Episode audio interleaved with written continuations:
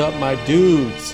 What is up, my dudettes? It's the Casey's Corner podcast broadcasting live on this Wednesday, this hot and toasty Wednesday. It is already mid August. Crazy to believe. You know, where has all the time gone? This pandemic started in March. Uh, we're already now in August. Things have just changed so much in the last couple of months in the world. We'll talk about uh, a lot this show. We've got a jam packed show coming your way. Thibodaux High School football coach Chris Dugas will be on the line. One of the many coaches around the state of Louisiana embracing the new normal, embracing the changes and the protocols and the provisions. That interview with Coach Dugas pre recorded. It was very good. Uh, we're going to talk with him about a lot of different things, so you'll want to catch that if you're interested in local high school football. After Coach Dugas, we're going to have Assumption Boys basketball coach and a good friend of mine, Coach Derek Szush. Uh, coach Szush will be talking about things out in Napoleonville. We're to also talk some NBA, and so you know, I, I feel like I feel like basketball gets left out. We talk all the time about, oh, bro, we're to just flip the spring sports to the fall and move the fall sports to the spring, and we don't talk about the winter sports very much when we're making these decisions. So I wanted to have a basketball coach on to talk about some of the challenges that they're facing in their reopening efforts. So we'll talk to him about that. Uh, we're going to have a loaded full sports section, uh, or sports segment rather, at the end of the show. I'm fired up about a lot of stuff. I'm fired up about the Pac 12 and the Big Ten um, not reopening their college football seasons. I'm fired up about the Pelicans not making the postseason. I'm fired up about the NBA playoffs about ready to get rolling. I'm fired up about uh, some things going on in the, in the WWE. So our sports segment today is going to go long. I'm going to get very angry. I'm going to probably cuss. I'm going to probably say some things that need to get bleeped out. Uh, but our sports segment is going to be very interesting today on the back end of the show. Today we're going to open up the show with a little bit of coronavirus talk. I usually have been steering clear of coronavirus talk because I feel like you guys come to this podcast to get away from the corona the coronavirus stuff, to to have an escape, to hear about you know sports, to listen to local coaches and and all of these different things. I feel like you guys are are coming to me to escape the coronavirus stuff. So I try, and, and I know at first when we first started, we were very heavily invested in coronavirus, but from talking to, to listeners, from talking to readers and getting opinions of different people. We've steered away from the negative, but I'm going to do a coronavirus segment this uh, just to open up very briefly, just because I want to illustrate to you guys that we're making a lot of great progress. Today in the state of Louisiana, we're, we're reporting 134,304 total cases of COVID 19.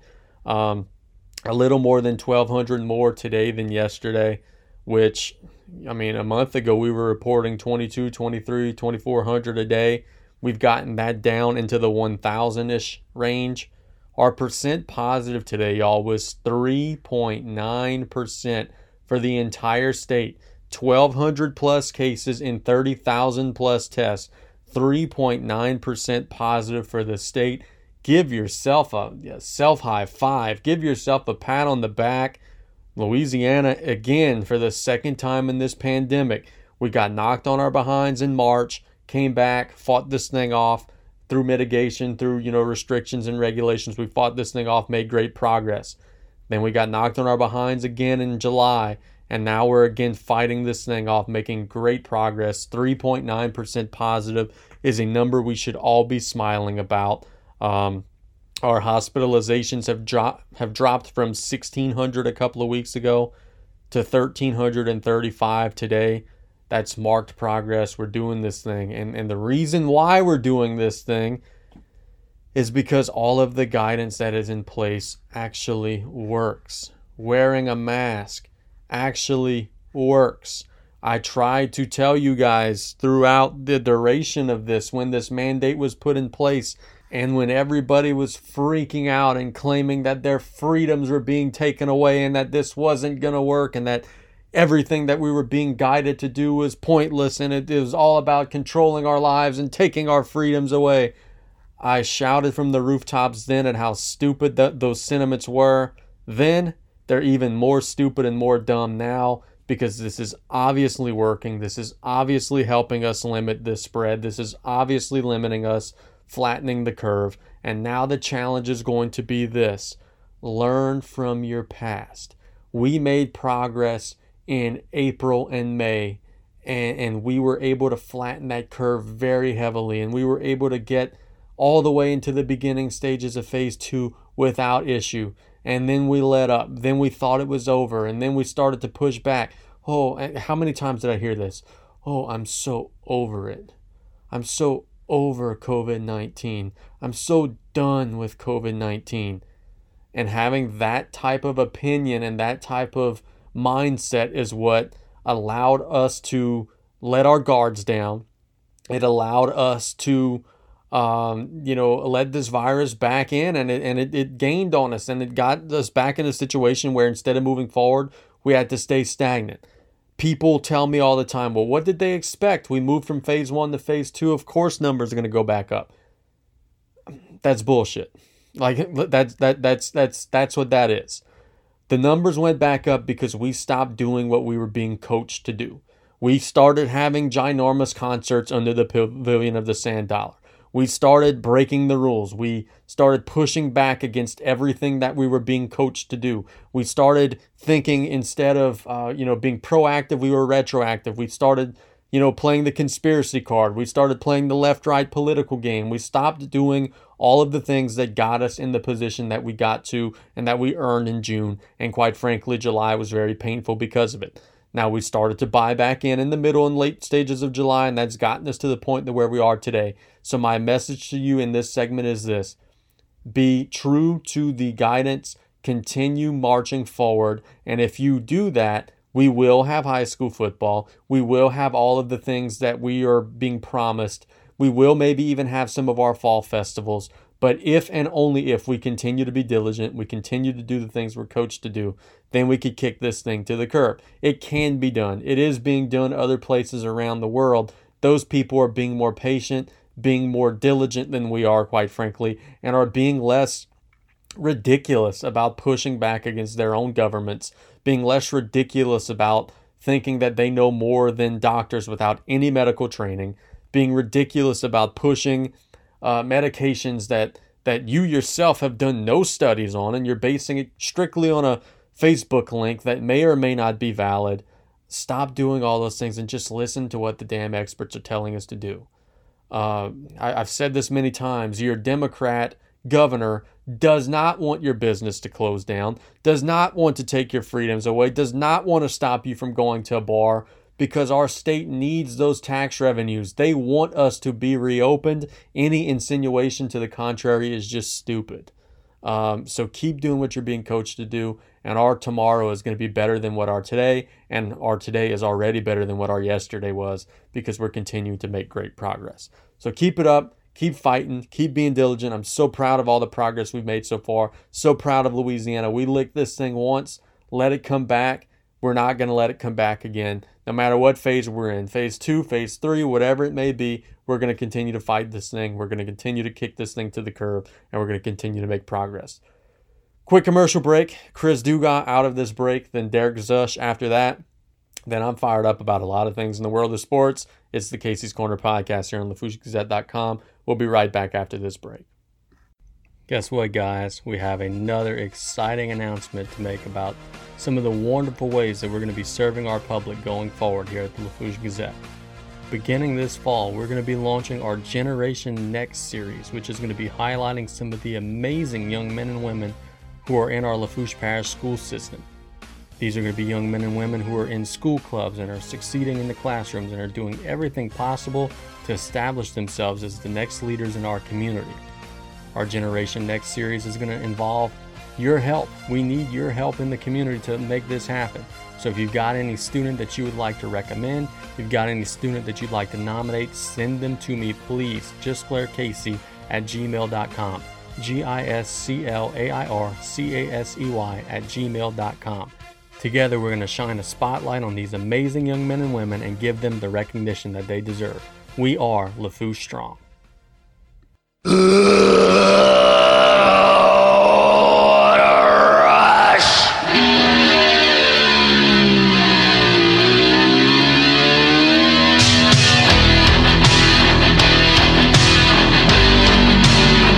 the Casey's Corner podcast here on LaFourcheGazette.com. Joining us now, Thibodaux High School football coach Chris Dugas. Coach, good afternoon, man. How are you?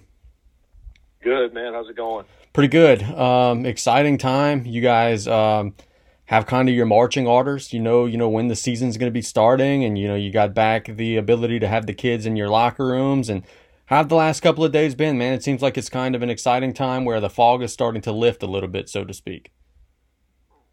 Yeah, it's been good for us. Uh, you know, big smiles with the kids coming in on Monday for sure, getting back at it. Uh, I think they were just excited to get back uh, and and and have some type of normalcy again. You know, with uh, you know, and I, I know it's hot out there and it's rough, but just just kind of getting back to normal a little bit and coming around and stuff like that was really good for those guys. And we had a good day Monday, another good day yesterday it's hot and we kind of battle in the heat a little bit, but uh, you know we taking a lot of breaks and you know they they they're bringing their big jugs of water with them. We told them to bring a gallon jug of water every day, so they going through it and uh, they they sweating and and they getting in shape. But uh, it's been really good the last two days. Let's talk about, um, you know, kind of the, the, the plan here, and what I mean by that is, at first you guys were thinking, man, we're going to get these guys back, and then it's going to be a mad dash to the to the start of the season. But that's not the case. You guys are going to have a lot of time. You know, the season's not going to start until early October, knock on wood. Um, so, and, and, you talked Saturday about this on the radio show, which is that you don't want to, you know, beat them to death right now. You want to get them in shape, sure, but you know that you have a lot of time and that time is at your disposal. Talk about your plan to kind of ease these guys back in, so to speak.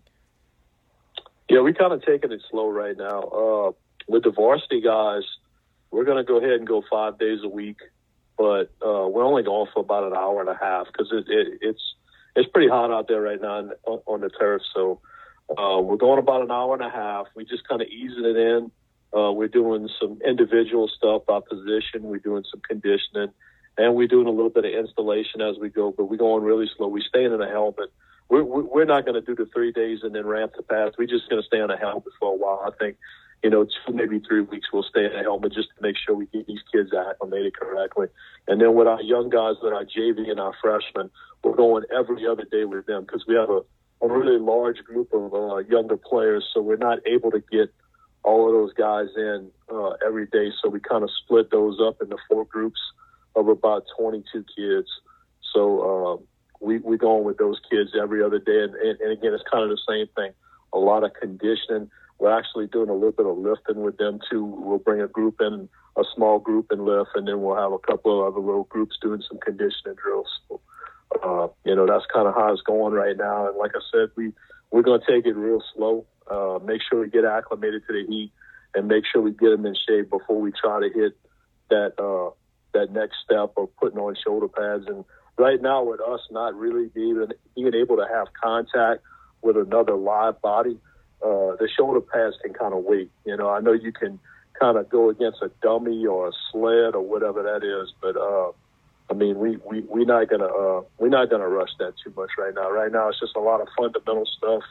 Uh, just getting back into it with no spring and a lot of young guys on the team. You know, it's it's a lot of mental stuff for us right now. Just learning assignments, where to line up, and things like that. So, uh, you know, uh, we're gonna take it real slow and just see where it goes.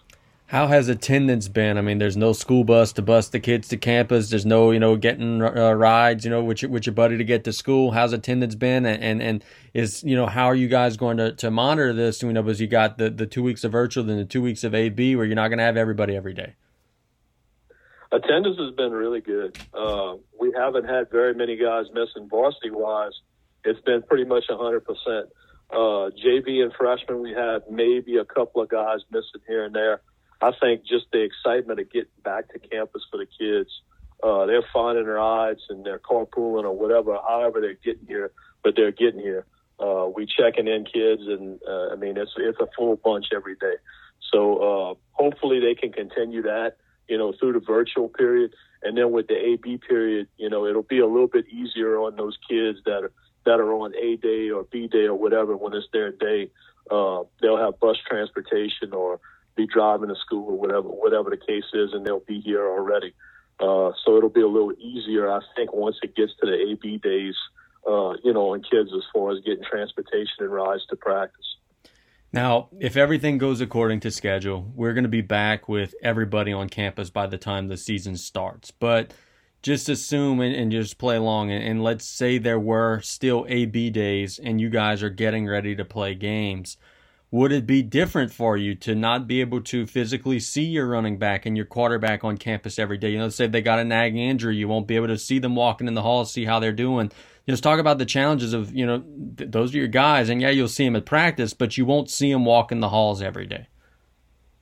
Yeah, that's that's correct because we a lot of those guys, you know, most of our guys pretty much we have in an athletic PE class so if you got a guy like a Luke Alamo who's got a little hamstring or a nagging injury or Ferrante Miller, somebody like that that's that you know is one of your one of your main Friday night guys, and they have one of those little nagging injuries, and let's say Ferrante's on a B day and Luke's on an A day, and both of those guys need treatment.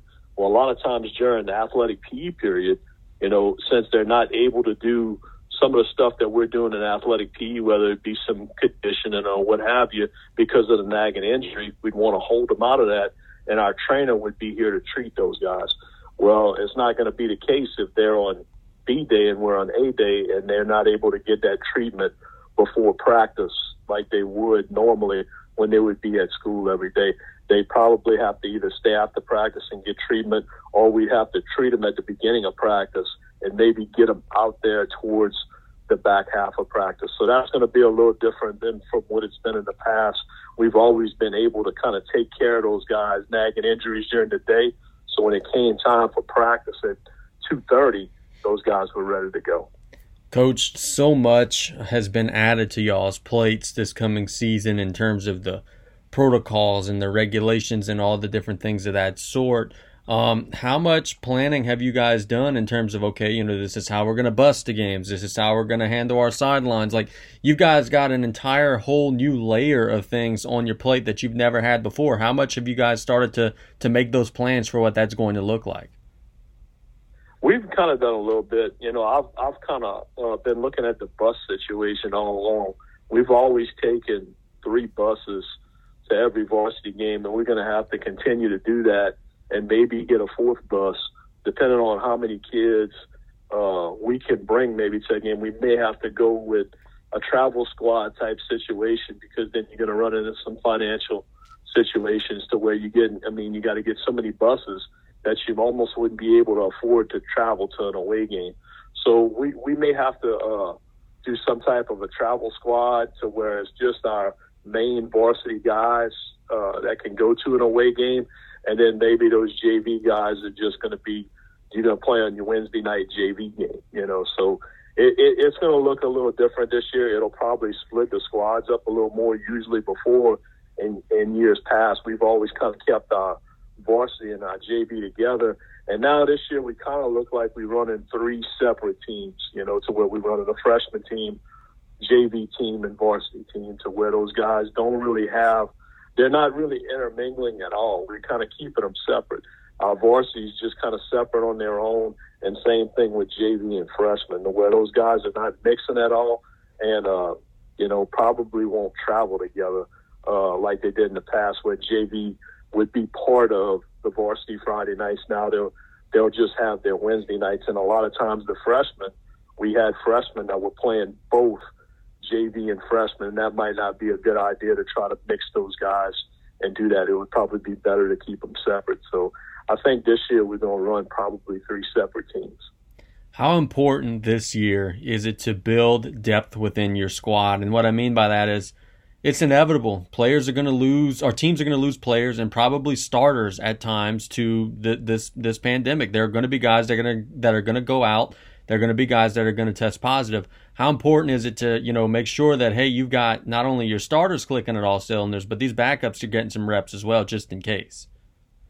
The backups are probably more important this year than they've ever been in the past. I was talking to Coach Rod the other day. Coach Rod had uh, stopped by for some for some stuff. He's he works for Red Stick now, so I, you know, I get footballs and my equipment and stuff from Coach Rod.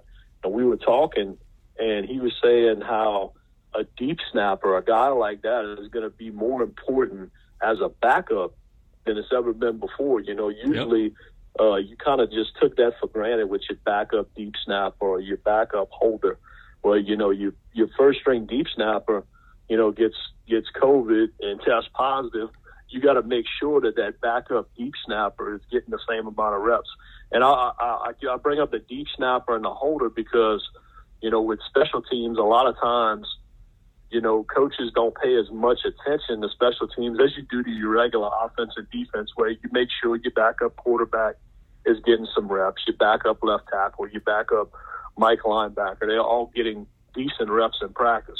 But that backup deep snapper, a lot of times he may only give one or two snaps of practice. So where you're going to have to get that guy a lot more snaps, and you're going to have to work that backup holder with timing with your first string kicker. You know, a lot of times the backup holder, all he did was hold for JV.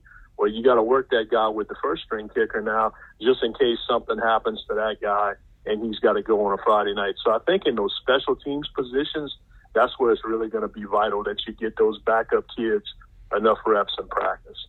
You're a positive guy by nature, and that's one thing that I respect uh, you a lot for. And so, one of the things you said a minute ago was, "Hey, if we've got to do a travel squad, we've got to limit the players that go on an away game." I'm thinking to myself as you're saying that, that could be spun into a positive. And what I mean by that is, you know, hey, you could tell the kids, "Hey, we've got limited numbers in terms of who's going to get on that bus." And if you tell those kids that, I feel like practice that week is going to be awfully intense, and you're going to have their attention a little more. Is that going? to, You know, I feel like you know the competition uh, this week internally, or this year rather, internally could be better than it's ever been before. Absolutely, you know, it makes those kids want to fight for a position, you know, and uh, they see that they can be a reward for that on Friday nights. And you know, kind of with our JV guys, I told them, look, right now you may be practicing at a different time than the varsity just because right now our numbers at a certain number and we're allowed so many at practice. But it's kind of like the minor leagues, you know. If that starting pitcher goes down, you're going to call that next guy up. And that's kind of the same thing that's going to happen with those JV guys. You know, you may get called up on a Friday to be either a key backup or maybe have to step in there and play on a special team or something like that. So uh, I try not to have those guys get discouraged just because right now you're working with JV and you may be a sophomore, young kid. You may have to step in there on a Friday and play, and you may be a guy that gets called up to travel at any time during the season. So, uh, and that, and that's going to happen. There's always going to be injuries that take place in our sport. So, uh, it's inevitably going to happen for somebody. So, uh, they just need to be ready for that, and they need to be focused, and they need to be ready to battle for a position when they get there. Coach, every Friday night you do something that um, I, I, wouldn't even think is possible, and that's coordinating both the offense and the defense. Talk about the intense preparation that goes into that, and then whenever you finally get home after that Friday night's game, man, you must be just emotionally drained. Talk about that process and what's that like for you as a coach. Well, I got I got some really good assistant coaches that uh, you know that I can lean on at times. So uh, you know that that's a big thing as a head coach, being able to lean on your assistants to to take care of a lot of duties and things like that. Um, the preparation part of it, I mean, it's it's pretty grueling. You know, when you, you, you think about it, you, you're trying to prepare, get your offensive game plan ready on a Saturday morning, and the next thing you do is you go straight to defense. There's really no downtime. You know, every now and then I'll take a few minutes and maybe watch a couple of quarters of the LSU game, and then I'm kind of back at it, and then I'm back at it again on Sunday. So uh, there's really no room to breathe, not a lot of time to breathe. But uh, you know, last year was the first year I ever did it, and uh, I mean, it worked well. My assistants did a great job of uh, you know helping me get things done and game plan and things like that. So it was uh, it was an experience, and I think I'll be a little better at it this year. I'll manage it a lot better than I did last year, and uh, you know, uh, it's just one of those things that has to happen right now, and hopefully, maybe in the future things can change. But uh, you know, we just we just deal with the hand that we've been dealt, and we we run with it, and and, and we do what we got to do. And, and on Friday nights, just like you said, when Friday night is over, it's kind of like it's just, whew, you know, it's you you just kind of it's almost like you want to collapse on the field right there because it's just it's it's emotionally it's very emotionally draining because you really have no downtime at all to really just decompress at any second during the game because you're constantly having to manage the game as the head coach and then having to think constantly on both sides of the ball and and make calls and make the and try to make the best calls to get us in the best position to win um, uh, throughout the game at any given time. So every play, you're you're emotionally involved in every single play during the game. So how does that work during practice when you guys are scrimmaging? I mean, it, how do you call both the offense and the defensive play without you know kind of giving a leg up to one or the other?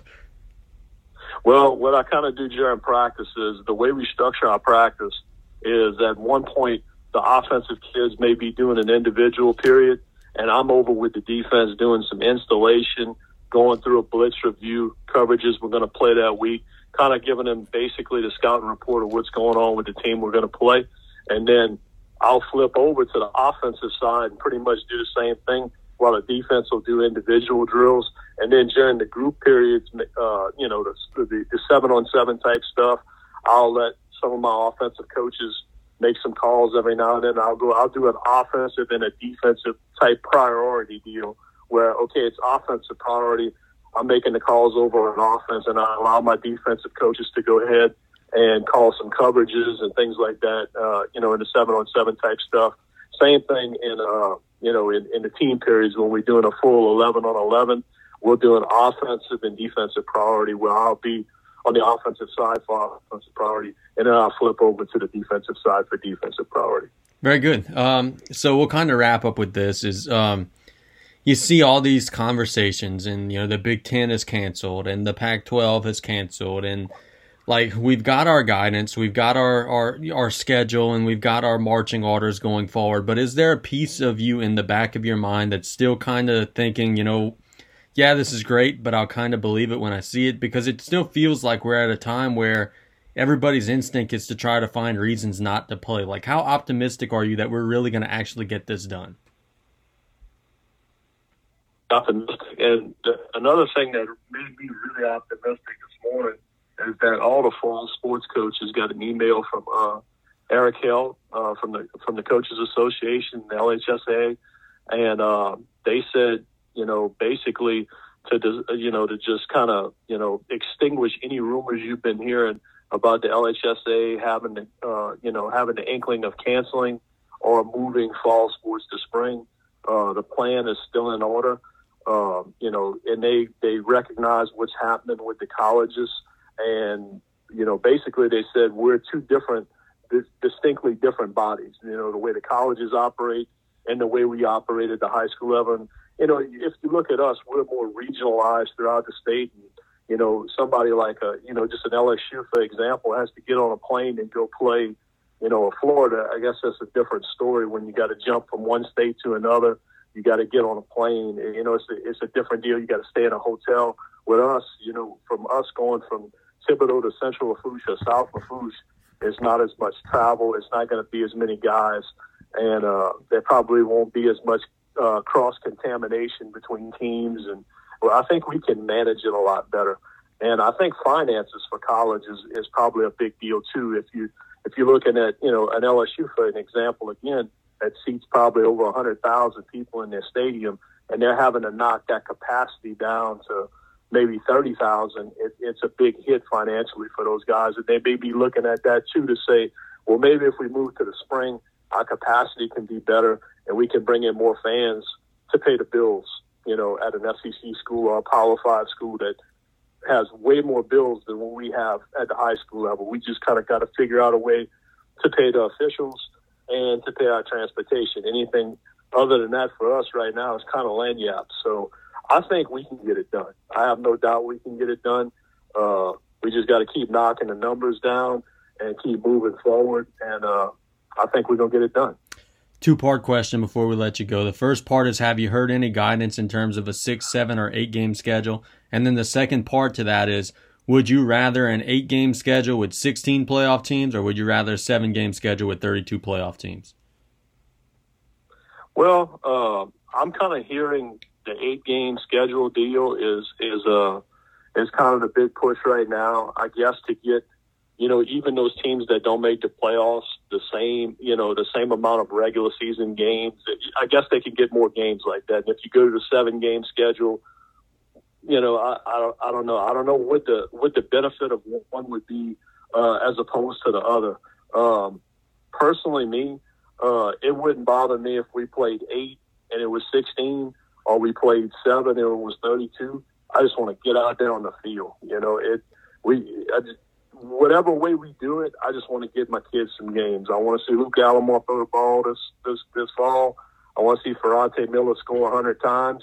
You know, I want to see those defensive guys, Roland Richard, that's coming back off of a torn ACL. That's that's a kid that can play Division One football, but has no film from last year. I just want to get his butt out on the field, making some tackles again, so he can show those college coaches that he deserves a shot to play Division One football. That's the most important thing to me right now is those seniors, just getting them out there, getting some exposure, letting them play some games, and uh, you know wherever the chips fall from there, we just you know we just got to deal with it. If we're a 16 team bracket, we just got to make every game count. You know, uh, if we're a 32 team bracket, we'll be uh, you know it's, it's business as usual. You know, with just the loss of uh, you know three pre district games. Sounds like a winner. Well, look, Coach, thanks so much for the time, and uh, we'll chat again soon, okay? All right, man. Thanks. Yes, sir. That is Thibodaux football coach Chris Dugas joining us here on the Casey's Corner podcast. We're going to catch a quick break when we get back. Assumption Boys basketball coach Derek Szush will be on the line. All that and more. We got a big sports segment coming up even after that. It's the Casey's Corner podcast here on LaFourcheGazette.com. So today I come to you guys with some fantastic news at a time in news media where everyone is shrinking their coverage. Everyone is putting up paywalls so that you have to pay for your coverage. Everybody is printing fewer copies of their paper and finding good, reliable news is harder than ever. We at the Lafourche Gazette are going the opposite direction. Today, I'm proud to announce that instead of shrinking the number of papers that we print, we're expanding our coverage and we're expanding our coverage area. We're now going to have boxes in northern Lafourche, in the northern Raceland communities, in the St. Charles communities, and in the Thibodaux community. We're going to be doing the best that we can to reach every single household in Lafourche Parish and every single person who wants access to our newspaper in the physical copy and online will be able to get that. So thank you guys so much, very much from the bottom of my heart. And I know I speak on behalf of everyone on our team. Thank you so much for allowing this to happen and keep reading. We are Lafourche Strong 100% of the time.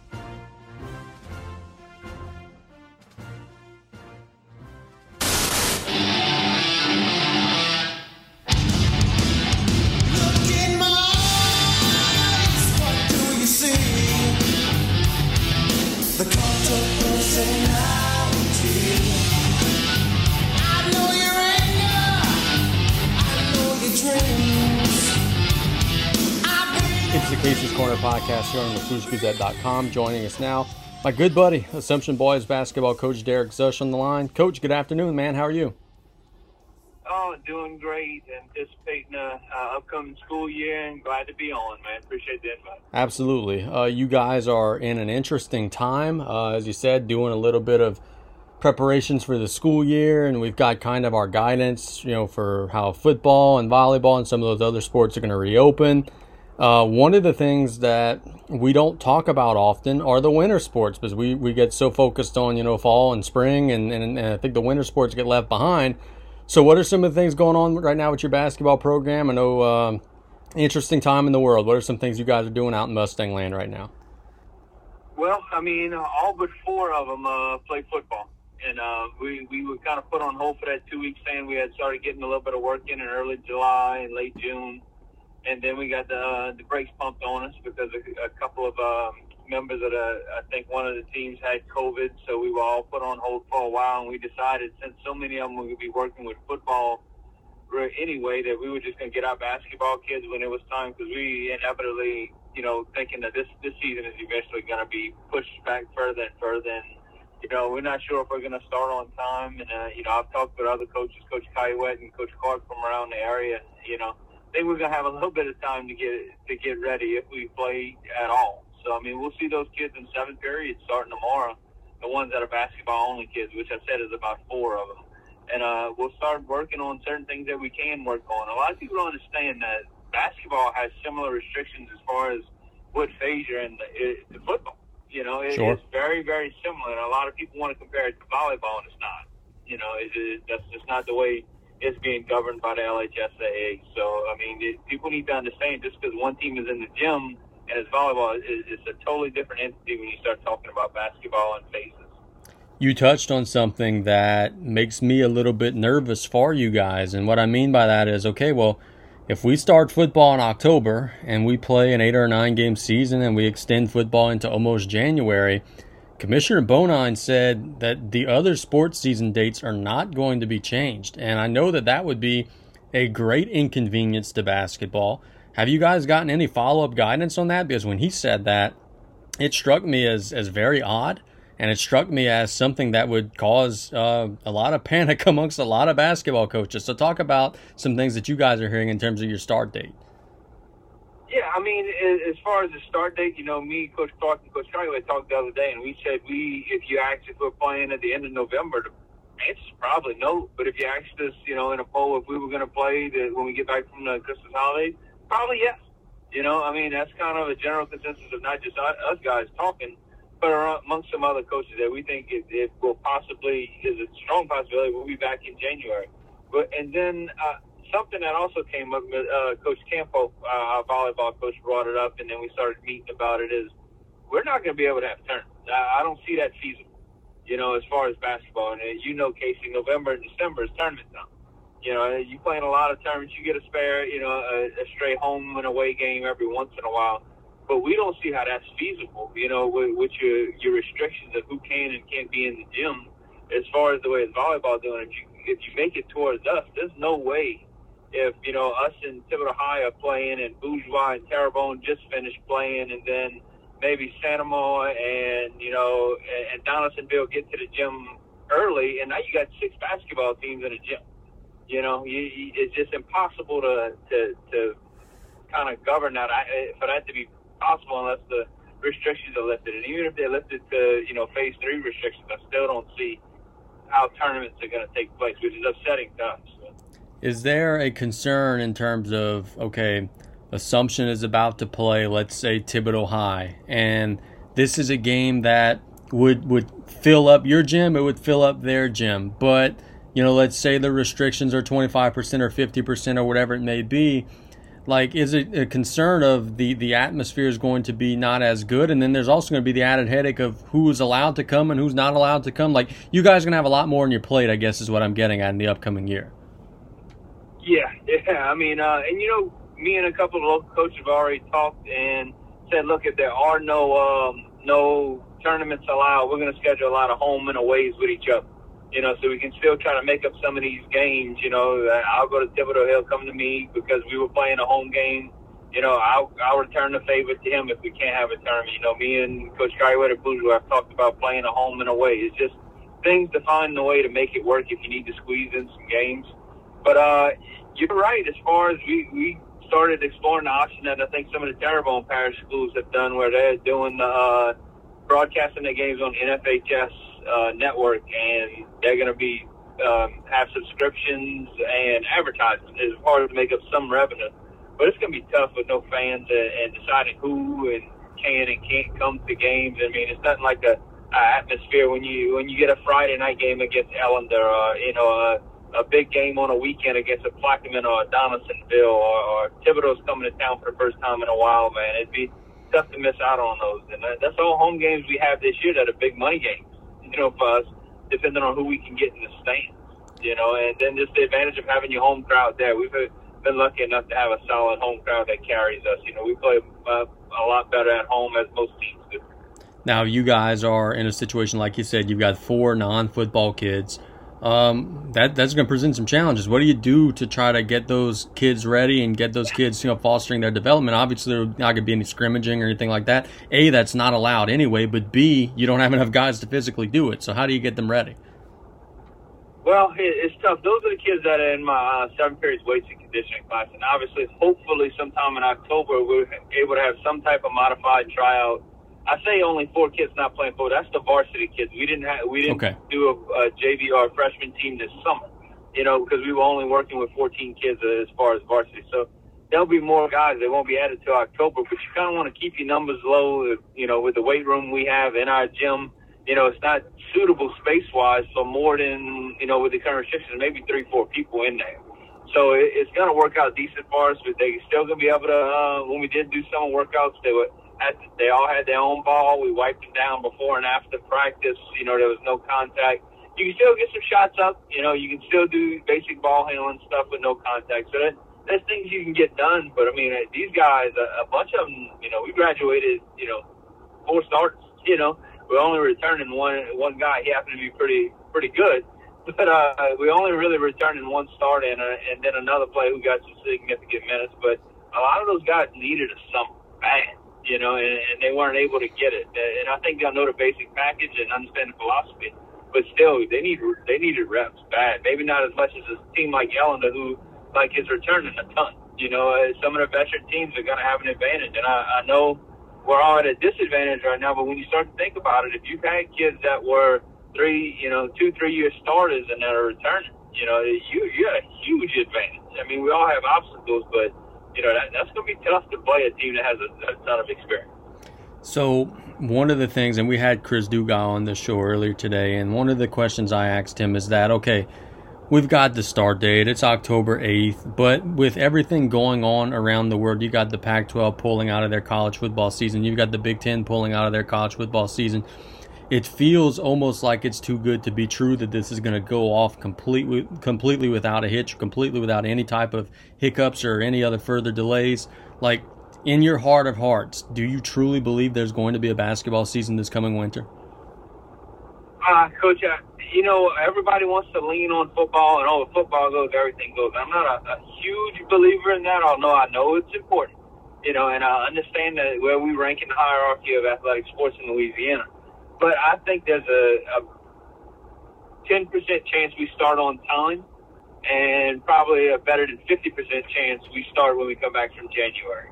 That's just from talking to other coaches, the general consensus uh, around a lot of people I speak to. You know, that that's kind of we have we think we got a solid shot at starting after Christmas, but that's nothing definitive, Casey. I mean, yeah, like you, you had asked for my opinion, you know, and that, that that's kind of I think where we are right now but you know things could change. They, they, we've been in training the last six days at school, and things have changed every day as far as just new guidelines by whether it be the CDC or Louisiana Department of Education or just a school board change. Things change every day, so it's so fluid.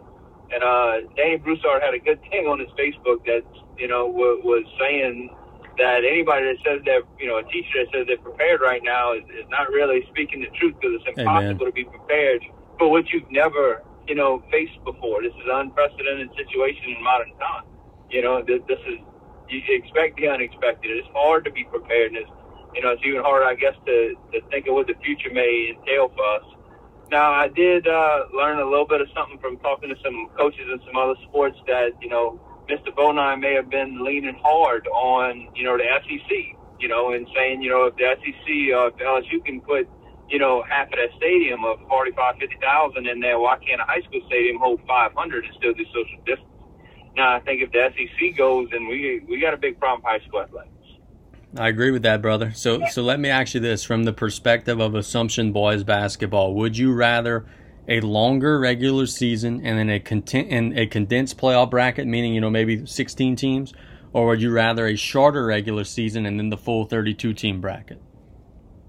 You know, ideally, I'd love to still be out and get and play, get to play more games so the, the kids can kind of get seen a little bit more. I wish we'd be able to play the tournaments, you know, because we're still going to Sunkist. We got invited to a, a select tournament in Mississippi. Like we were going places this year. We had set up a solid schedule that would test us. We were going to Walker. You know, these are all good tournaments where our guys could have gotten seen. So I would like the longer season, you know, with my guys. I don't want the, a longer season missing, you know, 12 football guys. Yeah. You know, I, I mean, that's not ideal, but I'd rather the longer season and a more condensed playoff, you know, because, I mean, it, if I'm, I'm not sure if I'm correct, but what am I, I was hearing different stuff about football going back, public and private together for one year. I, I'm, I'm still confused on, on some of those things. I, I, I don't quite get that. The only thing I've heard on that, coach, is that they're going to just be back in the dome together. You know, they're going to still be doing the brackets okay. separately. They're just going to be back in the dome together. Okay, that, that makes a lot more sense because I had other people arguing with me something different. So I, I that's figured you know. So people were arguing with me. I, I thought I was right. Very good. Um, now you touched on this young man a couple of times indirectly, so I'm going to ask you about him directly now. You've got Jaden Tyler back phenomenal player, phenomenal scorer, playmaker, distributor, does everything that, that a coach would want. Uh, talk about the the luxury it is to to bring him back for his senior season. That's just a whale of a talent and a, what I've not met him and I'm not you know been around him a whole lot, but it seems like a whale of a young man too. Uh, Jay Jay's a great guy, a, a great player. You know, a great student athlete. You know, and also he's you know not just our best basketball player, he's the best probably football player in the school. Also, you know, he, he's a solid kid all around. He, he's very quiet. You know, he, he's got a little arrogance with him, which a lot of the good ones do. You know, I, I hope we get to play a full 34. You know, because he he's on pace to break the school scoring record. You know, if he wins another district MVP, that'd be his third. Nobody's done that at Assumption. You know, just things like that. You know, that individual accomplishments of somebody that's been a part of our program for four years and excelled at such a high level. You want to see him be successful you know, and he hadn't got a lot of basketball under his belt this summer. You know, he played, he focused more on football, and uh, he ended up playing with Randy Livingston's team this past weekend. And I think he did well for the minutes that he had got, but he was just kind of wasn't getting many reps over the summer. You know, he just stuck ma- mainly to football. But uh, I wish if uh, you know he could have got out a little bit more on the, the AAU circuit and maybe got seen a little bit more because man, there's a lot of guys that I see around that are getting some some solid offers that I like. I I'll stump for my guy that he's just as good, if not better, as those guys. I wish he'd got out a little bit more. You know. So let's talk about some NBA before we let you go. The NBA is heading towards the postseason. Um, one of the things that is annoying everybody in Louisiana is how the Pelicans have played. Uh, they came into the bubble with such an easy schedule, and they were going to be favored in seven out of the eight games, and they didn't even finish anywhere near the nine seed. What went wrong, man? Man, I'm not the one to knock a professional athlete or anything because I was nowhere near it. But it just seems like you know, just the the resting of Zion and the way these other guys are resting it. You you you're paid to do a job, you know, and, and you got to get out there and compete. And you just didn't see him be competitive in some games, you know. And then the the minutes restrictions, and I had some people tell me, well, he missed a, uh, a week because he was out. Well, shame on him. He's a multi-million dollar athlete that he didn't keep himself in peak physical condition to go do his job if I didn't do, if I wasn't prepared to do my job, I'd have a problem. You know, you know, I'm not employed. Not that they would cut Zion Williamson in no shape or form, but I'm just saying as an example of you have to prepare yourself. You knew you you were coming back. Like it, I just thought it wasn't he playing close to 30 minutes before this went out, and just the the attitude of the team is just poor. You know, and, and you just wish you'd see him compete, man. That's sometimes that's all you want, especially out of NBA guys. The guys that play hard are usually successful. You know, the ones that play really, really hard put up big numbers every night and they're winning. You know, because I hate to say but not everybody in the NBA plays hard all the time. You know, I mean, most basketball fans will tell you. It's of my opinion that it's the Clippers championship to win this year, but that this thing is going to be heavily dictated by matchups. And what I mean by that is I think the Rockets have an outside chance to maybe beat the Clippers, but I don't think the Rockets could beat the Lakers in a series. So I just feel like it's going to be how the bracket falls. How do you kind of feel the same yeah, way? It, man, that's the same way in high school basketball. I mean, it's at almost every level. It's not, basketball is a game of nothing but matchups. You know, it just all depends how you match up with your opponent. I mean, we ended up running into, you know, we, we got upset by the 28 seed because when they lined up, they had six one, six two, six four, six six, six six which was a big disadvantage to our, smaller guards. You know, you, you don't, it's hard to account for that sometimes. You know, it's a lot about matchups. You know, Thibodaux High won a state championship two years ago, and they were really good. They were number one seed, but the matchups also, you know, were very favorable to them. And, and no, no slight to those guys. They, they earned that thing. They beat the best teams. But, you know, if you run, if you run into a team that's huge and you don't have the big, you know, that, that happens, especially in basketball. I hear you. Well, look, brother, we thank you so much for the time, and we'll chat again soon, okay? All right, thanks. Appreciate it. Take care. We thank Coach Derek Szush for the time. Does a good job as always. Let's catch a quick commercial break. I'm fired up today. I'm fired up about the NCAA conferences and all these conferences, the Pac 12 and the Big Ten pulling out. I'm fired up about some things going on in the NBA bubble. Uh, we're going to have a sports segment. I'm going to talk some WWE or sports betting blitz. All the things that you're used to are coming up right out of this break. It's the Casey's Corner podcast here on LaFourcheGazette.com. Hey guys, I know it's a commercial break, but it's me again. But I want to tell you guys a big secret. I know how you guys could get the news in Lafourche Parish, the hottest news, all the things that all your friends and all your family members are talking about first before everyone else. How? by getting the Lafourche Gazette app. Go to your app store, get the Lafourche Gazette app today. You'll get push notifications right to your phone anytime anything breaks, anytime anything exciting happens, anytime there's anything going on in Lafourche Parish that people are talking about. We're going to be talking about it and we're going to send it right to your phone. So go to the Lafourche Gazette app, find it on your app store today, download it 100% free, 100% news, 100% local, 100% all the time. Download the Lafourche Gazette app today.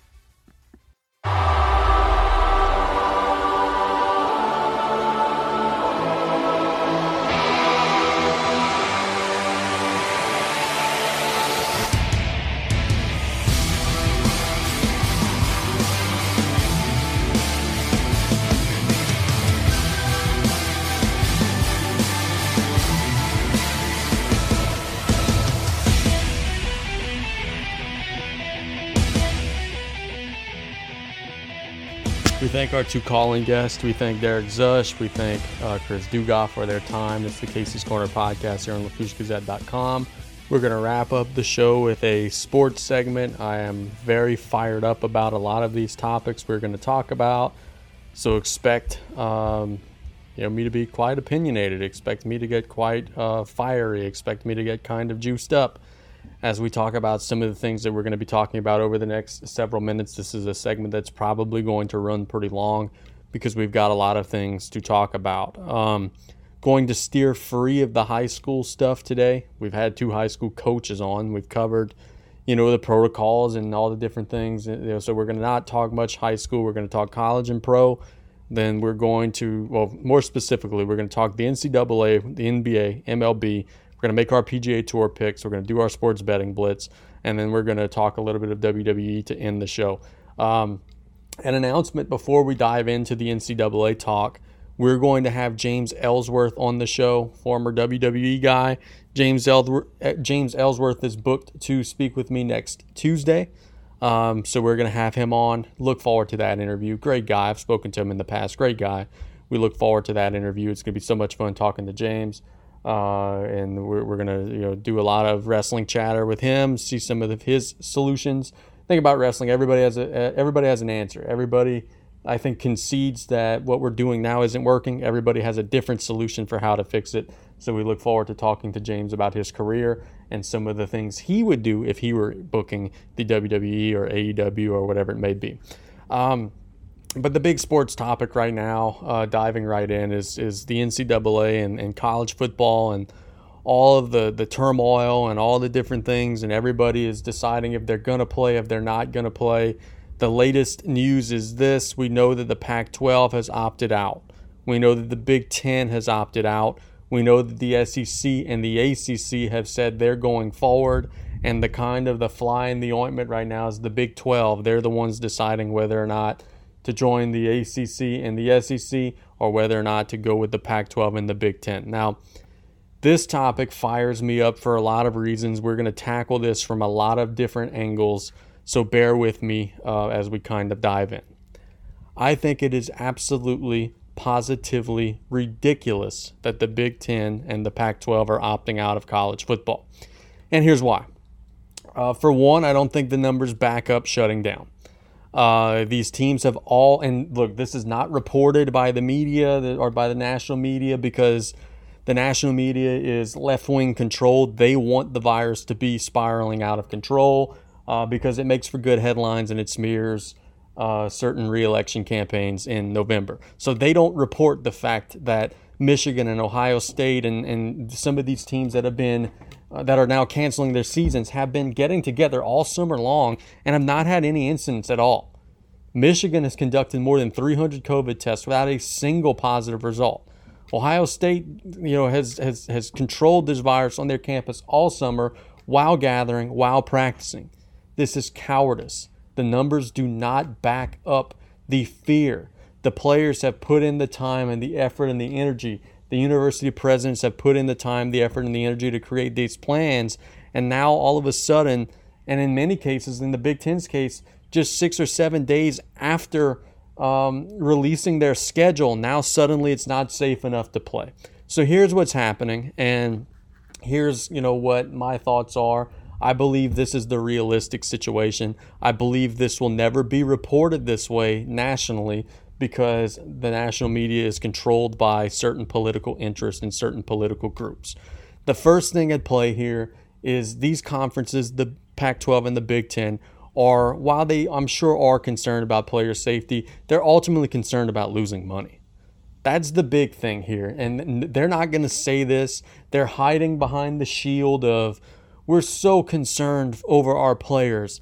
The statistics show players 18 through 22, or people in general ages 18 through 22, die at a lesser rate from COVID 19 than they do of the flu.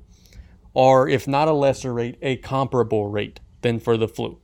And I would then make the counter argument that if you would, you know, compare body types and you would see the the trained athlete and the, the you know the person who is in peak physical condition, the, the rate of fatality from COVID 19 versus the flu would probably be less for COVID than it would be for the flu. So, this is not a player safety thing out front. They're not concerned out front about um, what coronavirus is going to do to their teams or to their locker rooms. They're worried about losing money. They're worried about these stadiums that used to be full with 110,000 fans are now going to be either empty or have 20 or 30,000 fans, and they don't want to take that cost out front. They don't want to take that sunk cost out front. They don't want to do the conference uh, games and the schedules at you know just a five million dollar profit when you could do it for a 100 million dollar profit perhaps a little bit later. So out front, you know, let's just call it what it is. This is not a COVID issue. This is a financial issue that is sparked because of a COVID issue they're afraid to do this and not make as much money as they're accustomed to.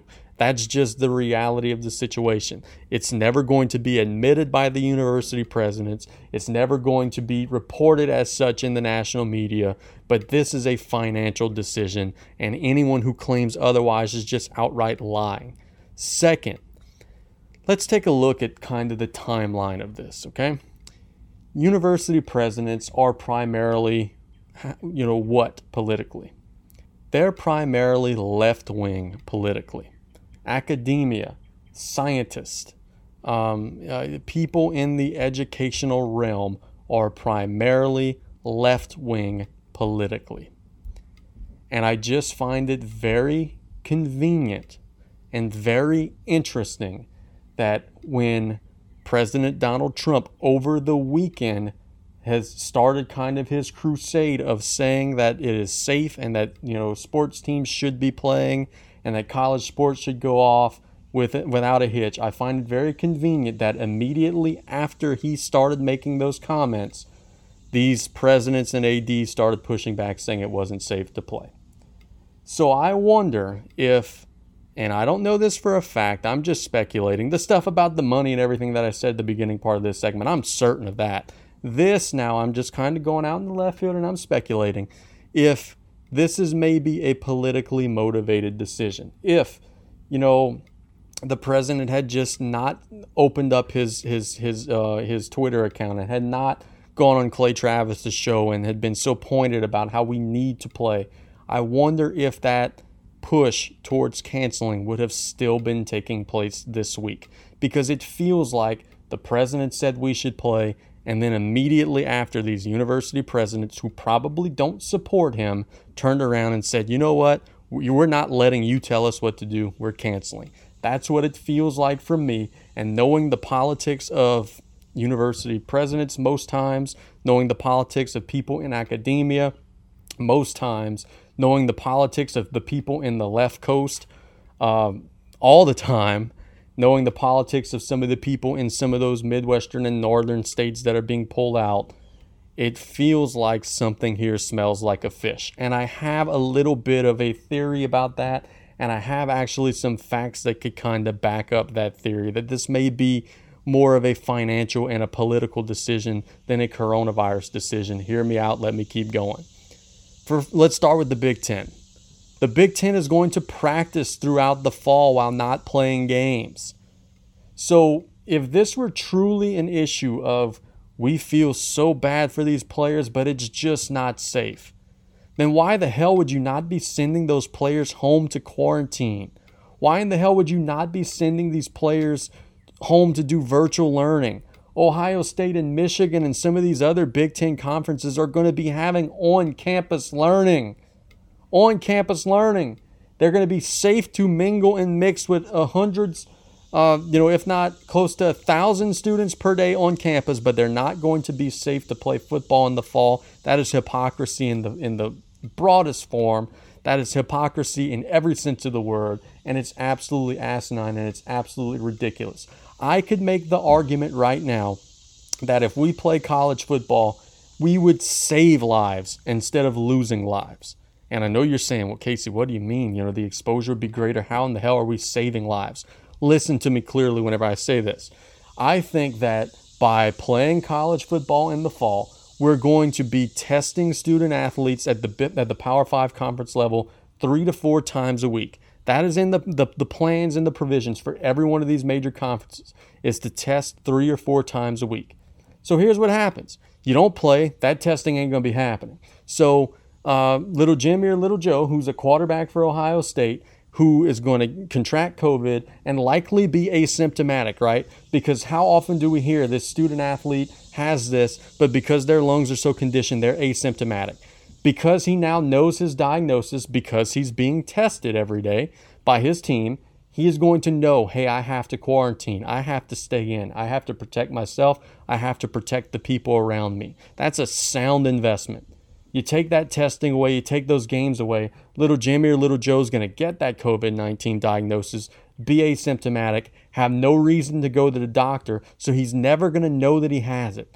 So instead of playing football on that Saturday afternoon, he's going to go home and visit his family. He's going to visit his mom, who's 60 years old, who's diabetic, who has high, hypertension. He's going to go visit his grandma, who's 85, who has hypertension, who has a heart ailment. They may contract the virus, they may die. College football being played this fall could literally save lives. And I think that it would be safer for us to play than it would be to not play because the student athletes are A, not going to limit their exposure one iota. They're going to still be going to school on campus. They're going to still be going out and mingling with their friends. They're going to still be practicing in their facilities in the fall. We're not going to be limiting their exposure at all. The only thing we're going to be doing is not playing games. And I think that's absolutely ridiculous play these games, do the testing, put the protocols and provisions in place, and I can make the literal argument that by doing that, we would be keeping the players safer, keeping the players' families safer, keeping everybody who comes in contact with the players safer. Governor John Bel Edwards says all the time, testing is not the issue. It's it's it's finding out who has a case and who doesn't have a case and who's testing positive. You know, we we should know this. And I think that in this instance, it's a situation where you're choosing either testing versus not testing. And the fact that we're going to be in a situation where we're going to choose not testing and not playing, I think it may do more harm than good. I think it may do more harm than good. And if they've been able to control this throughout the summer, through these meetings, through these workouts, through all the different things that they've been doing, at least give them the chance to go forward. And the fact that there's such this rush to push back and there's such this rush to say no when the numbers and the testing data say that they're keeping this under control, it just makes you wonder if there's not something that is an ulterior motive. And again, I, I, can't help but to go back to some of the things that I've talked about earlier in this segment that could be possible ulterior motives financial, political. One more thing about the college football stuff, then we'll move on to some NBA bubble talk. Don't believe for a second that the Big Ten and the Pac 12 are going to be playing spring football. That's what pisses me off the most about these decisions to postpone is that the, these conference and university presidents and athletic directors don't have the balls to step up and say that this is a season cancellation because it absolutely positively is a season cancellation. You could tell me until you are blue in the face that you're playing spring football, and that is a bold faced lie. Those conferences absolutely, positively will not be playing spring football. That is a lie. That is a PR move because they don't have the, the courage or the balls to say that we're canceling. That is just giving people false hope for the sake of giving them false hope. There will not be spring football for a couple of reasons. A, the the NFL players are not going to play. Why would an NFL prospect start a season in January or February and then risk getting injured and then still be playing his season through the NFL draft? That makes no sense. And B, how in the hell is it safer to play 25 games in a six month period? Because that's what we're talking about here. We're talking about starting seasons in February and then starting the season back in 2021, back in the fall again. So we're talking about playing two seasons back to back, which would be 25 games or 24, 25 games in a six to eight month stretch. How is that any safer than the COVID pandemic? How is that any safer? You know, the concussion risk and the, the you know, the, the, the risk of injury to an ACL or, you know, just the overall body fatigue. These grown men's bodies and minds are still developing. How is it safer to ask them to put in two seasons in one calendar year than it is to play during a COVID pandemic that A is being controlled in those locker rooms and B doesn't affect college students one iota? It's about safety. We're worried about our student athletes. The idea that you even have the gumption to say that in the same sentence while saying that you want to postpone your season to the spring is the most hypocritical, embarrassing thing that I have ever heard any of these uh, college athletics people say. College athletics are a dirty game, it's a dirty sport, but this has exposed some of that dirtiness in the past week. This is 100% financial, this is 100% about money, and insinuations to the other uh, side of the fence when you look at the data and when you look at some of the things that have come out in the last couple of weeks. It's hard to argue that this is 100% about money. This is not a COVID issue. This is a financial issue and don't let them lie to you and say they're playing in the spring because they're not playing in the spring. That's a lie. Those things are going to be canceled until the fall of 2021. And I strongly would urge Pac 12 schools, Big Ten schools, Nebraska's already flirting with this. Go find another conference, man. You don't need those those those liars that are guiding you right now. You don't need them. Go find another conference, and if you feel like you could control this thing, then play. If your state government says it's legal for you to play, then play. You know, limit your fans, and if outbreaks occur, you know, then, then we'll we'll rush and, and make those judgments as we have to. But if you feel that it's safe and you feel that you've controlled this thing over the summer, play. Go and find outlets and play. College is supposed to be career prep.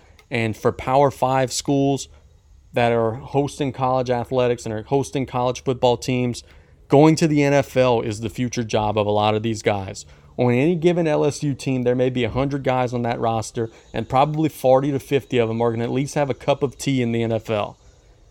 Playing football is career prep for these guys, and we can't take that away from them just because of financial reasons, because we're afraid that we can't make ends meet if the stadium is only 25% full. Give me a break.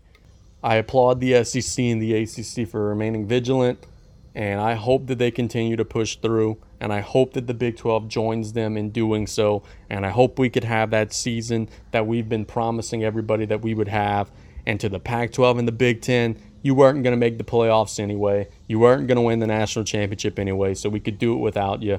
And uh, you're not having a spring season. That, that, I guess I'll leave it at that. That's it's a bold faced line. and angers me to read that every time I have to read that because it's not safer to play two seasons in one calendar year than it is to play right now during the COVID pandemic. It's just not. We'll shift gears now. We'll talk some things going on in the NBA bubble. Um, the NBA is getting to a really exciting time, but we're going to have to endure a couple of boring days to get there because right now, everybody in the bubble is either eliminated or pretty much has their seed locked. So the next couple of days of regular season games are going to be brutally bad because teams uh, either don't want to win or you know it's team A who does want to win facing team B who's tanking. And uh, there's a lot of non-competitive games uh, going on in the bubble. But by this time next week we'll be starting the playoffs and things will be drastically different. But start out let's talk about the New Orleans Pelicans everybody's upset everybody's angry everybody's um, disappointed because the Pelicans are not making the postseason here are a couple of things. And, and I, I know a lot of you are waiting for me to laugh and haha, I told you so, all that good stuff. I'm not going to do that because I want this team to do well. But here are a couple of things that have to happen in the upcoming months if the Pelicans want to get to any form of relevance because right now let's be realistic okay? I'm not going to point you know and, and laugh at you guys but i think now is an opportunity for us all to agree on something and that's a the pelicans are not as good as we thought they were. Let's all admit that now. We all coming into the bubble were predicting six and two seven and one get the eight seed challenge the lakers. I on the other hand knew that was unrealistic but I think now it, it's fair that we could assume and say we all know that those were very lofty ambitions and that the team just isn't ready for that. So, A, out front, the Pelicans are not as good as we thought they were. B, the Pelicans roster needs some drastic reshaping. Um, I think that in the offseason, the Pelicans have to re sign Brandon Ingram at any cost. Uh, be it a max contract, whatever it may be, at any cost, you got to re sign Brandon Ingram. I, I was not on board with that idea earlier in the season, but he's made great enough strides. He's shown me that he is a better player than I realized that he was, and I think he's worthy of that maximum contract. Re sign him at any cost. Then, second, you got to figure out if you're going to be a young, upstart, hungry team or a veteran laden team. Because this season, the Pelicans had a mixture of both and it didn't work. You got to figure out are we going forward with the JJ Redicks, the Derrick Favorses, and the E'Twaun Moores of the world? Or are we cutting bait with some of those guys and going with Jaxson Hayes, going with, you know, Alexander Walker, going and playing Josh Hart a little bit more? You know, you, you can't be young and old. You got to pick one or the other. And the mix that they had this past season was awkward it didn't fit, and the team lacked chemistry more often than not. The third thing you've got to do is you've got to get rid of Lonzo Ball at all cost. And this is not an anti-Lonzo Ball um, message. This is not an anti-Lonzo Ball, you know, three-minute segment. I think Lonzo Ball is capable of being an NBA starter, but I don't think he fits what the Pelicans are trying to do. Uh, Brandon Ingram needs the ball in his hands. Brandon Ingram needs to be that isolation talent who makes things happen. Brandon Ingram needs to be learning to play pick and roll offense with Zion Williamson. And Lonzo Ball is atrocious without the basketball, can't help you win without the basketball, and is not good enough at being a playmaker to warrant having the basketball as much as he needs it to be effective. His contract is going to be coming up. He's going to be really expensive. You cannot pull the trigger on that deal and you cannot lock yourself into that contract. No way, no how. The Pelicans should look to trade Lonzo Ball this offseason, even if you ju- just get a draft pick in return. You don't even have to get another player or another asset necessarily in return. It just doesn't fit. And you don't want to be tempted into making a, a woeful financial decision because then you would lock yourself out of having future cap space and tying yourself down into a player who doesn't fit your roster. The fourth thing the Pelicans need to do is they need to be honest with Zion Williamson about how he could get his game better in the future. And here's what I mean by this, and I'm going to take some heat about this because Zion Williamson walks on water in the city of New Orleans. Everything he does is perfect, everything that everyone else does sucks. I get that. Um, I get that instinct to, you know, be very proud of the fact that you've got a young upstart player. But here's the reality of the situation. If you look at plus minus numbers from in the bubble, the Pelicans were better when they didn't have Zion Williamson on the court. Let that sink in for a minute. If you go back and you look at plus minus numbers from the bubble and you add them all up, the Pelicans were better without Zion Williamson on the court than when he was in the game. There are a couple of reasons for that. The first reason being their offense just kind of seemed to stagnate and slow down when he was in the game. Without him, they're getting up and down the court, they're playing free, they're moving the ball. When he was in the game, it felt like they were kind of trying to force him into being involved. It just felt awkward, it felt forced, it didn't feel natural. That's not a fault to Zion, that's not a fault to his teammates that's 100% a byproduct of him just not being there enough and not, you know, having that chemistry with his guys just yet. And I think that over time they'll develop that continuity and this won't be an issue. So I'm not going to linger on this part of the of the thing offensively because I think he's going to find it. Defensively, he was an albatross. In Orlando, Zion Williamson was one of the worst defenders on the court, one of the worst defenders on the team, and one of the worst defenders in the entire bubble. It, it just is what it is. And that's got to get better if he wants to evolve and become a true star player. Because it's one thing to get offensive rebounds and to, you know, catch an alley oop dunk and to score 20 empty points every game and have one or two rebounds and no other statistical impact on that game. But it's another thing to be a more rounded player, start attacking the glass, and start stopping your opponent from scoring every once in a while. I would much rather Zion Williamson be a 17 point per game, 9 or 10 rebound per game, 5 or 6 assists per game player than what he was in the bubble, which was a 20 point, 0 rebound, 0 assists, 0 steals, 0 block per game guy. He wasn't doing anything but dunking the basketball in the bubble. He wasn't playing a lick of defense. He wasn't impacting the glass. He wasn't doing little things to help the team win. And that's got to change going forward. And I think that's going to change through conditioning. I think that's going to change to, you know him getting in better shape. Because let's be honest, he was out of shape. Inexcusable that he was out of shape. You know, you had so many months off and could have been getting in the best shape of your life, but he was out of shape. And we've got to figure out what's going on with like this injury stuff. Like, is he out of shape because he can't exercise, because he can't put in the time and the effort? Because if he would, you know, he would start to ache. He was blatantly limping at the end of the last game that he played. Could hardly run, could hardly get up and down the court.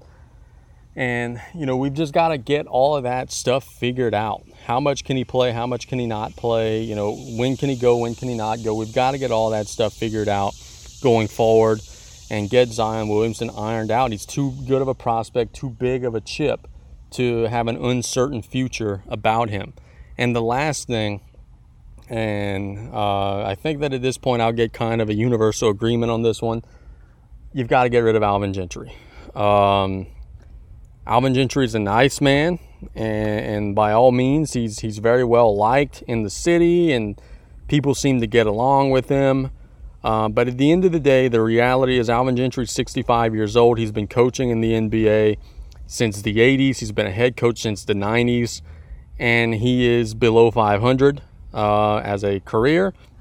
He has only had one stop in his career that has warranted success. That was in Phoenix, and he was kind of poaching off of Mike D'Antoni's success in Phoenix, and then kind of ran them into the ground after that before getting fired. And with the Pelicans, he's now been with the team five seasons and has a winning percentage of 43%. And at every single season of his career with the team, he had a good roster. He had Anthony Davis every season but the last season. This season, he had good young pieces and a good young core, and he's not been able to make it work. You've got to get rid of Alvin Gentry. And the reason why I've been so hard on getting rid of Alvin Gentry in the past is because before there was always this cloud of well anthony davis is about to leave so who's going to really want to come and coach and be a part of that so you kind of were more inclined to hang on to alvin now you've got a young core you've got brandon ingram who you're about to lock down you've got zion who's going to be part of your plans going forward i think that you are more inclined now to catch a big fish than at many other times before and i think that the, the, the likelihood of getting a good um, passionate coach will be better now than what it's been in years past. And I think more important than anything else, they just need another voice. Like when you blatantly don't show up for a bubble game against the Clippers, and then you follow it up and blatantly don't show up for a game against the Kings, games that are must win, games that you have to win to maintain your playoff positioning, when you just blatantly don't give an honest day's effort you need a new voice, and, and the Pelicans have to move on from Alvin Gentry. There's no ifs, ands, or buts about it. If they don't move on from him this offseason, they're they're not a real franchise that's serious about winning yet. I know they've got David Griffin and he's done a lot of the right things. I know they've got the new training staff from the Suns and people are excited about all those different things. I get it, I hear it. But if you bring back Alvin Gentry for another season, you're not a real franchise yet. You're not serious about winning yet. That's just the reality of the situation. Couple of other bubble things that I want to talk about, And I hear these things on social media all the time. And first off, let me say right now, loud and clear, that I will be doing a an after dark episode when the bubble season ends, um, and, and, we get and the, the playoff brackets are out and we know who's facing who and all that good stuff. I will be doing an after dark episode um, where we're going to break down the brackets. I'm going to tell you who I think is going to win every single round, how many games, break down some matchups.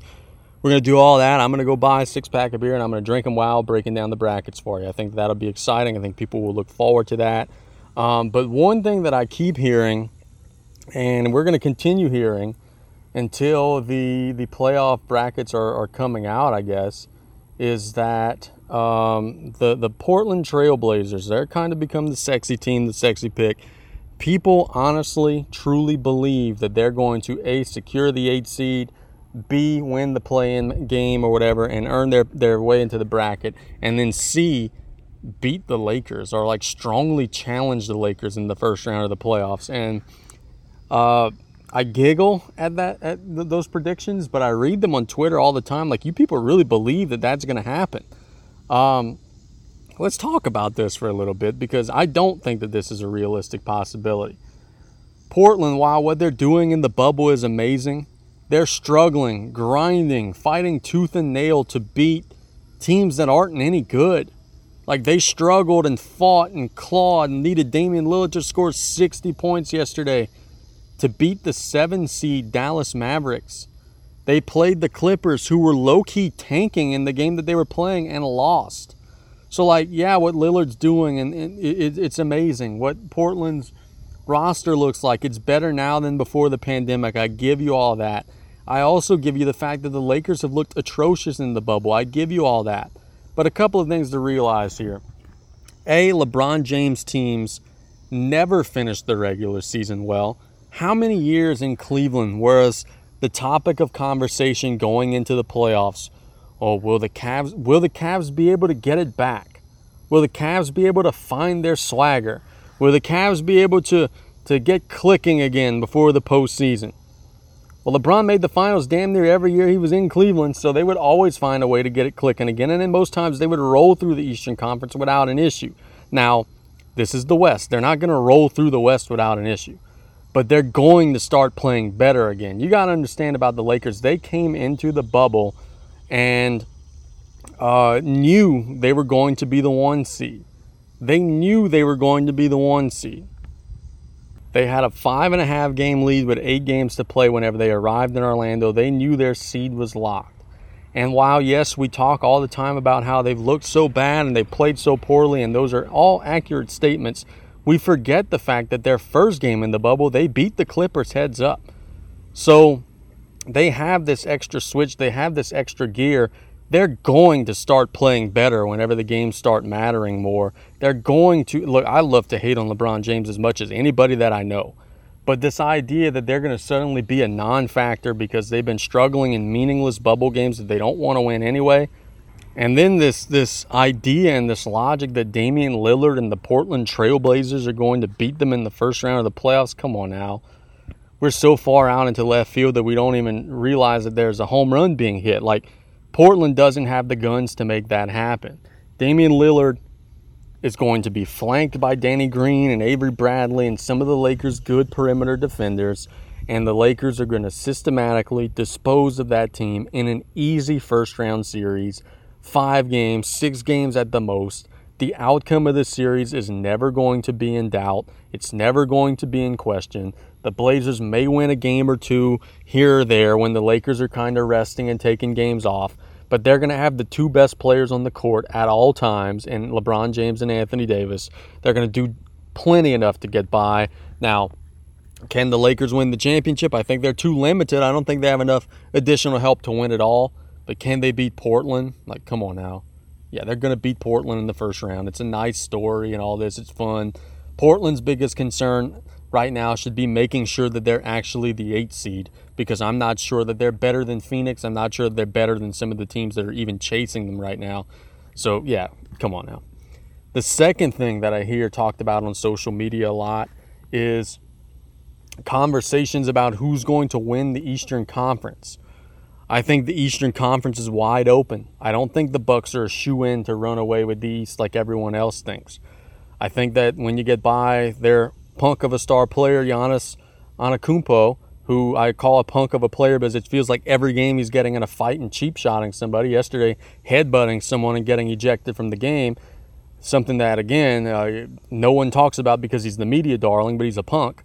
Um, I think when you get by him, there's a lot left to be desired there. Khris Middleton is a catch and shoot player, very limited off the dribble.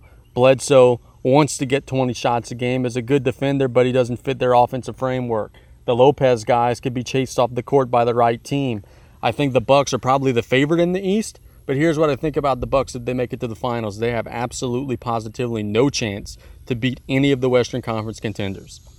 The Clippers beat them easily. The Lakers beat them probably in a six or seven game series. Houston beats them easily. Um, let's see some of the other contenders. Uh, Denver, yeah, they can maybe beat Denver, but I don't think Denver's going to advance that far. Um, so yeah, that that's where we are. I think the Bucks could win the East, but I think the West is a three-team race. I think the Clippers are out front by almost a whole body. They're head and shoulders the best team. I think the Lakers and the Rockets are kind of running shoulder to shoulder to kind of pursue the Clippers. I think that while the Lakers may beat the Rockets heads up if they meet in the second round of the playoffs, I think it's actually the Rockets who stand a better chance to beat the Clippers in a heads up series, if that makes any sense. Uh, because I think the Lakers have more size inside. Anthony Davis and LeBron could cause problems on the interior for Houston. Whereas I think that on the flip side of that, Houston is better served to score against that very good Clippers defense. The Clippers don't really have any bigs that could hurt Houston, uh, Zubac and all those guys like that. So I think that it's a three team race in the West. The Clippers are out front. The Lakers and the Rockets are trailing behind. If it's Clippers, Rockets in the Western Conference Finals, I would favor the Clippers, but I think Houston could realistically challenge them.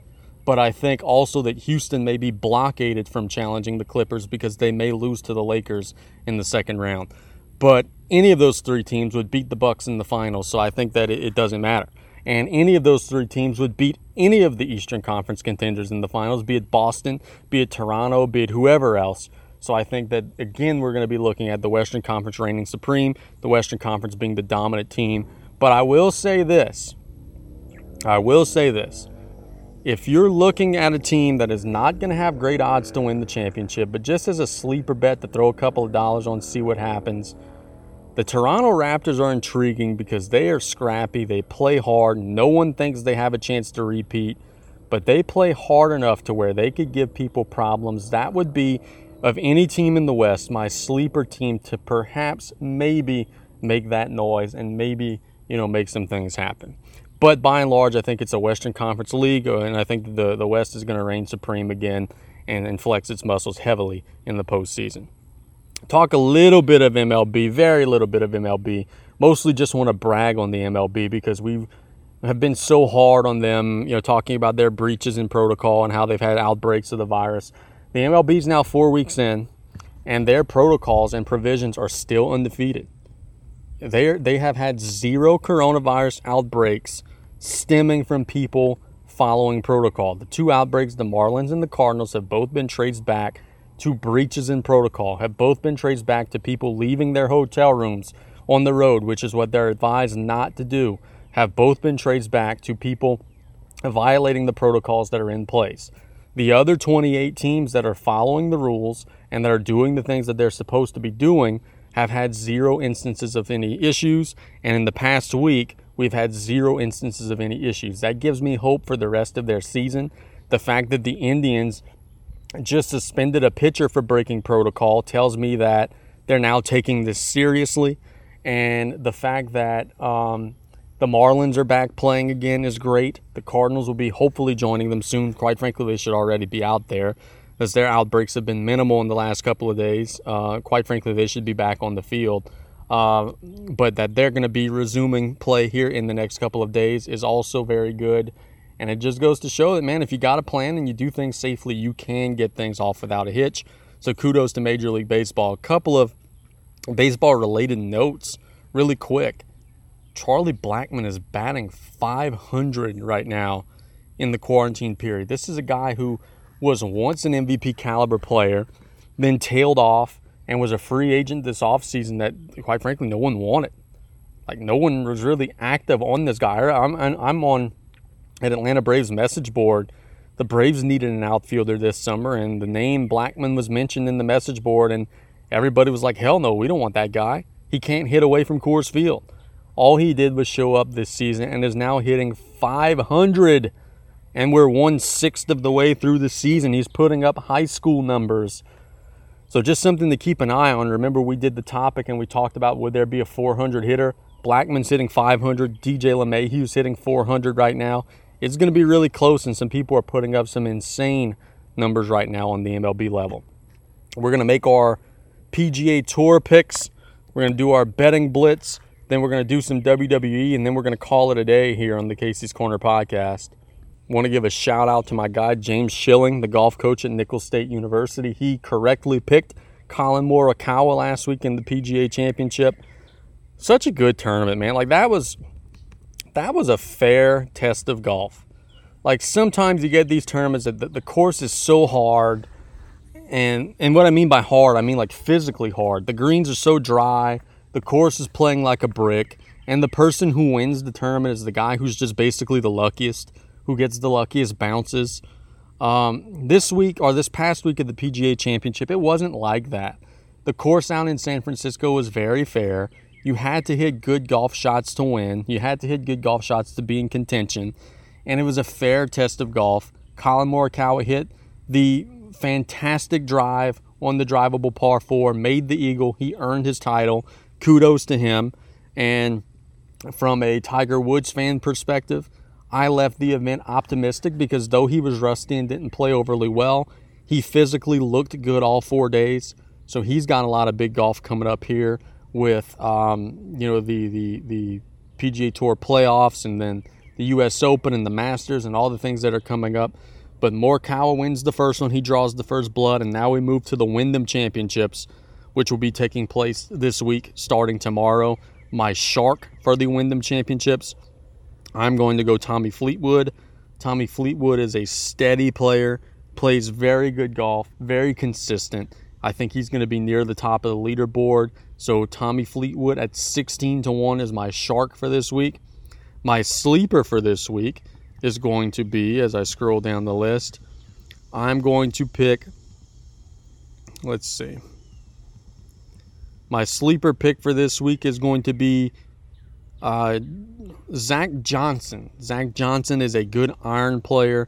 Zach Johnson has been rounding into form lately. Zach Johnson is 100 to 1 this week. I think he's going to be a sleeper pick to be near the leaderboard at the Wyndham Championships. And my pick to win the tournament this week, I'm going to go with. Uh, who am I going to go with? I'm going to go with Paul Casey, who played well last week in San Francisco.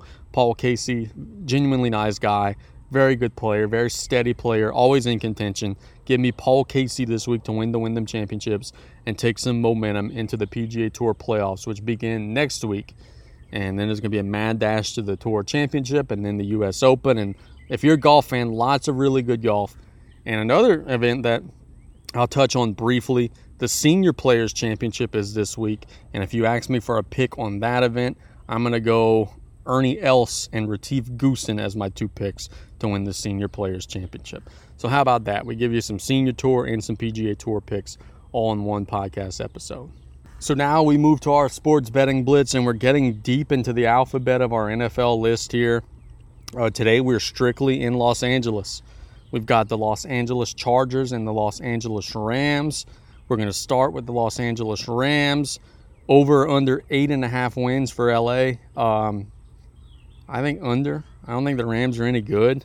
Um, I think that their head coach is low key overrated. I think their quarterback is high key overrated. They lose Todd Gurley. They lose Wade Phillips, who I think was masking some of the deficiencies of their overrated head coach in the last several years. I'm going to go under.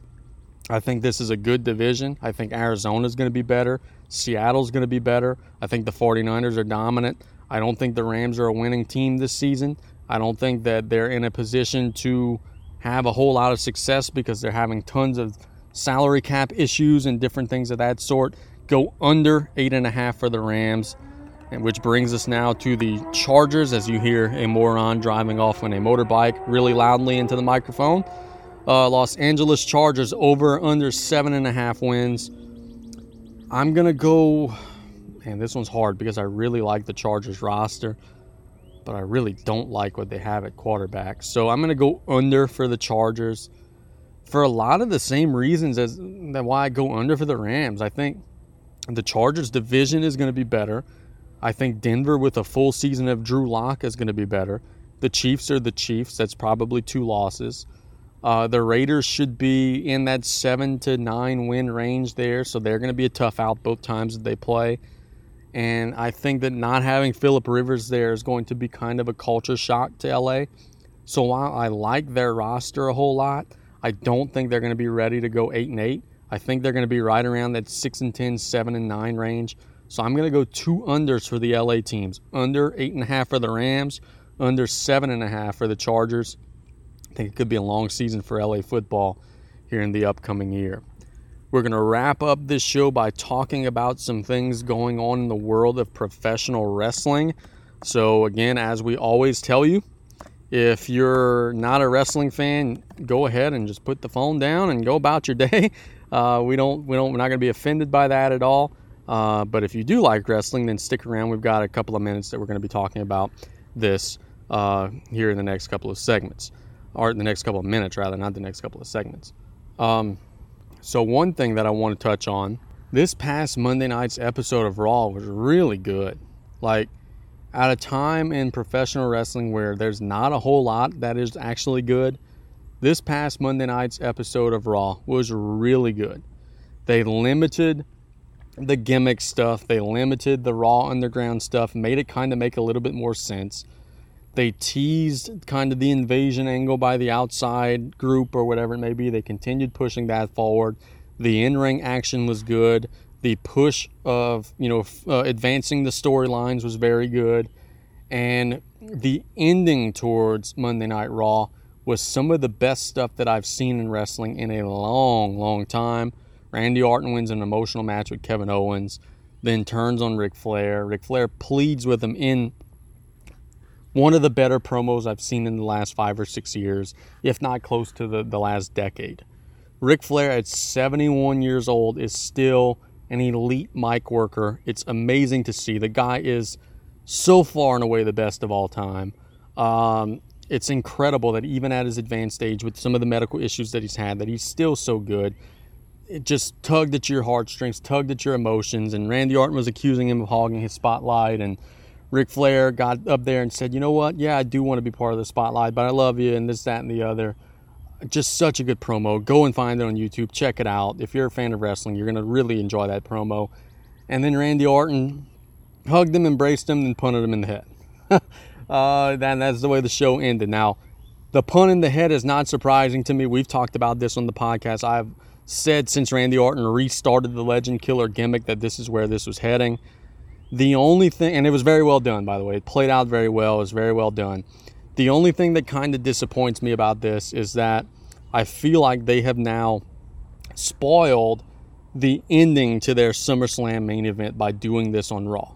What I mean by that is if Randy Orton were going to legitimately win the WWE Championship at SummerSlam, then the best way for that show to go off the air, the best way for him to further along his unstoppable, I'm a heel, I'm a prick, I'm a jerk gimmick is to win the title, lift arms with Ric Flair, then turn to Ric Flair, and then put him on the head to end SummerSlam. That would be an iconic moment we'd be talking about, and an iconic annual pay-per-view, which is SummerSlam. But that that this happened on Raw and not at the pay-per-view itself tells me that Drew McIntyre is going over in that match. Maybe I'm wrong, but I feel like they have spoiled the ending to their main event of SummerSlam by doing this on free TV. It was still well executed. I enjoyed it. I thought it was executed perfectly. The acting was very good. The emotion was raw. It was very good. And SummerSlam itself is looking like it's going to be very good, which now we've got seven matches booked. The Street Profits against Andrade and Angel Garza. I think that's going to be excellent. Drew McIntyre versus Randy Orton. We talked about Apollo Crews versus MVP. I'm all about this Apollo Crews MVP, um, Shelton Benjamin, Bobby Lashley thing. I'm all about it. I'm very interested. Dominik Mysterio versus Seth Rollins, we talked about on the last show. Sasha Banks versus Asuka. Eh, could maybe do without seeing that one again. But anything Sasha Banks does at this point is entertaining, so we're on board. And then Bayley versus the winner of a triple brand battle royal, which will be happening on SmackDown. Curious to see how that goes. And then Braun Strowman versus Bray Wyatt in a singles match for the Universal Championship. SummerSlam is a bell collar, you know, prestigious event in the WWE. It's kind of the summer WrestleMania, kind of, sort of. It's probably the second most prestigious pay per view in the company. So I'm looking forward to seeing what they come up with creatively to make this unique, to make this interesting. And um, I don't know, man, there, a lot of good matches on paper here. They could potentially pan out into a good show.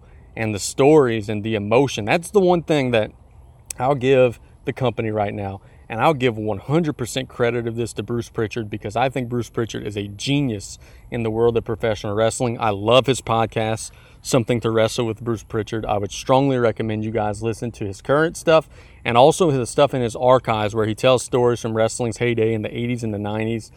Um, Bruce is now in charge of Raw and SmackDown, and one of the things that he has been so good at doing is he has redeveloped story back into the, the Raw and SmackDown brands. Everybody has a story and an emotional attachment to their story. And that's one of the things that makes SummerSlam so appealing to me, so attractive to me, is the fact that not only will the matches be good, but the stories behind the matches have emotion and have an attachment to them as well. That's all for us. We're going to wrap up. I plan to maybe dive a little bit deeper into the wrestling stuff, but I got to admit, I was sitting under a big old tree in my yard and it started to rain. I started to get doused. I had to pause, and you could hear the rain falling on top of the carport where I've retreated. I'm not about to get wet, and I'm not about to get my laptop wet. So we're gonna, and we've already done this segment now for 51 minutes. So we're gonna wrap up here. We want to thank Derek Szush. We want to thank Chris Dugas. We want to thank everybody for listening. Find us on iTunes. Subscribe. James Ellsworth next week. We're going to continue to do big things. Keep it here on LaFourcheGazette.com. Our web numbers have been great. We're uh, we're doing it. We set out to do it uh, whenever we were employed here in January, and uh, we had a lot of lofty goals, and people laughed and scoffed at those lofty goals, but they're not laughing and they're not scoffing anymore. And that's a credit to you guys for buying into what we're doing. So have a great rest of the week. May or may not be back over the weekend. Uh, sometimes things change over the weekend. Uh, you know, homie likes a little time off sometimes. So keep it right here in the Casey's Corner podcast. You guys have a blessed rest of the week. God bless, and uh, take care of yourselves.